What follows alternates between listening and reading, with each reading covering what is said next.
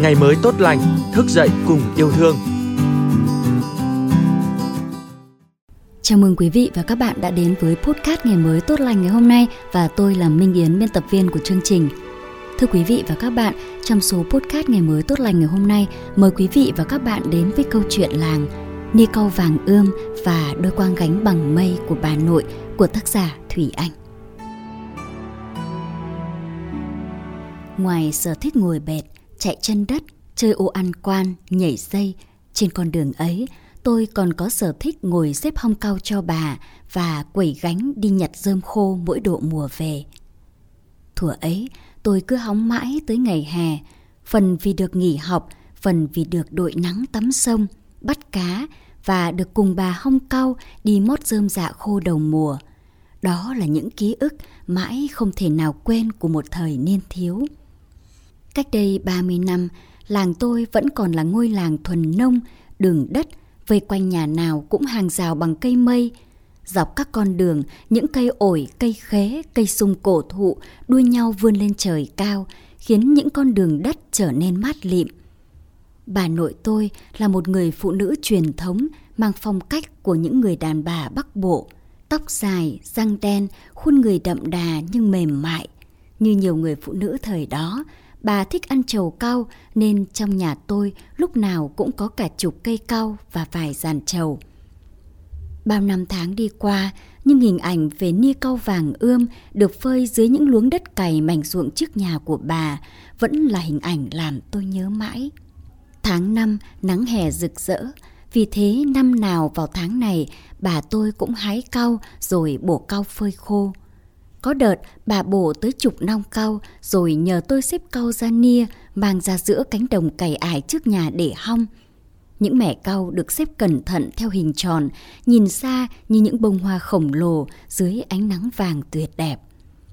Bà bảo cau phải bổ tháng năm vì đây là thời điểm nắng nhất, cầu cũng phải hong trên nia thưa, đất ruộng cày vì đặt ở ruộng nhiệt độ cao, nắng nhiều và còn có cả gió nữa nên miếng cau sẽ vàng ươm, khô nhanh, thơm và ngon nhất.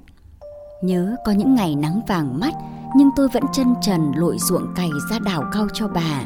Dù chân có chút rát, mặt có bị cháy xém vì nắng nhưng lòng cảm thấy rất vui vì được trốn mẹ không phải ngủ trưa giúp bà thích hơn vì mỗi lần xong việc lại được bà dối cho mấy đồng mua kem hoặc được bà cho túi bỏng ngô, cái bánh đúc mỗi khi bà đi chợ về.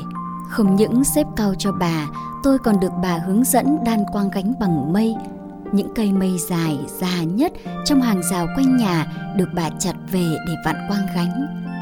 Tôi còn bé, nhưng lúc đó tôi thích được như người lớn nên cũng năn nỉ bà làm cho một đôi quang cánh bằng mây để đi lượm rơm dạ khô.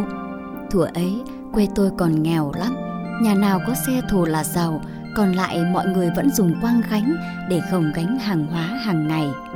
Thì thoảng trong làng cũng có một vài nhà có quang gánh bằng sắt, còn lại đa phần mọi người đều dùng quang gánh bằng mây. Đôi quang gánh bé nhỏ có chiều dài chừng 60cm theo tôi suốt những chiều hè oi ả, đi kiếm rau lợn hay đi mót rơm khô. Thường sau mỗi vụ mùa, có những cánh đồng bà con gặt xong còn dư ít rơm dạ. Lúc nắng lên khô giòn, chỉ cần mang theo một cái liềm là có thể rén được.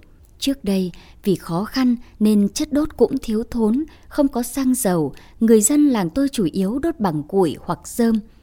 Nhà nào giàu mới có tiền mua củi, còn không toàn tận dụng rơm dạ để đốt. Vì thế, những gánh rơm khô lúc ấy rất giá trị. Mỗi gánh rơm khô của tôi có thể giúp mẹ nấu được một nồi cơm, một nồi canh và đun được một ấm nước nóng.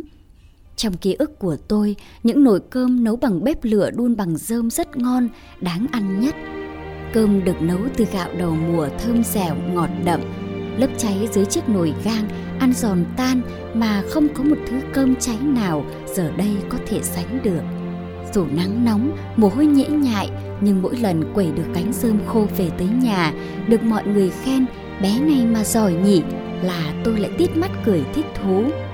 Tuổi thơ cứ thế trôi đi, năm nào vào vụ mùa tôi đều quẩy quăng gánh đi nhặt rơm khô cho mẹ và hong cau cho bà.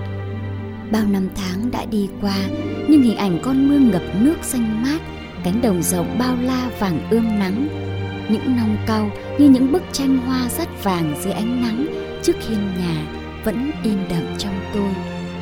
Chỉ ước một lần được quay trở lại tuổi thơ ước được chân trần chạy nắng trên đường làng rợp mát hay được nhóm chân gión rén trên những thửa ruộng cày nóng bỏng sắc lẹm như dao những trưa hè rực nắng quê ước được quay lại, thổi bằng bếp lửa rơm, ăn nổi cơm mùi lúa mới của mẹ.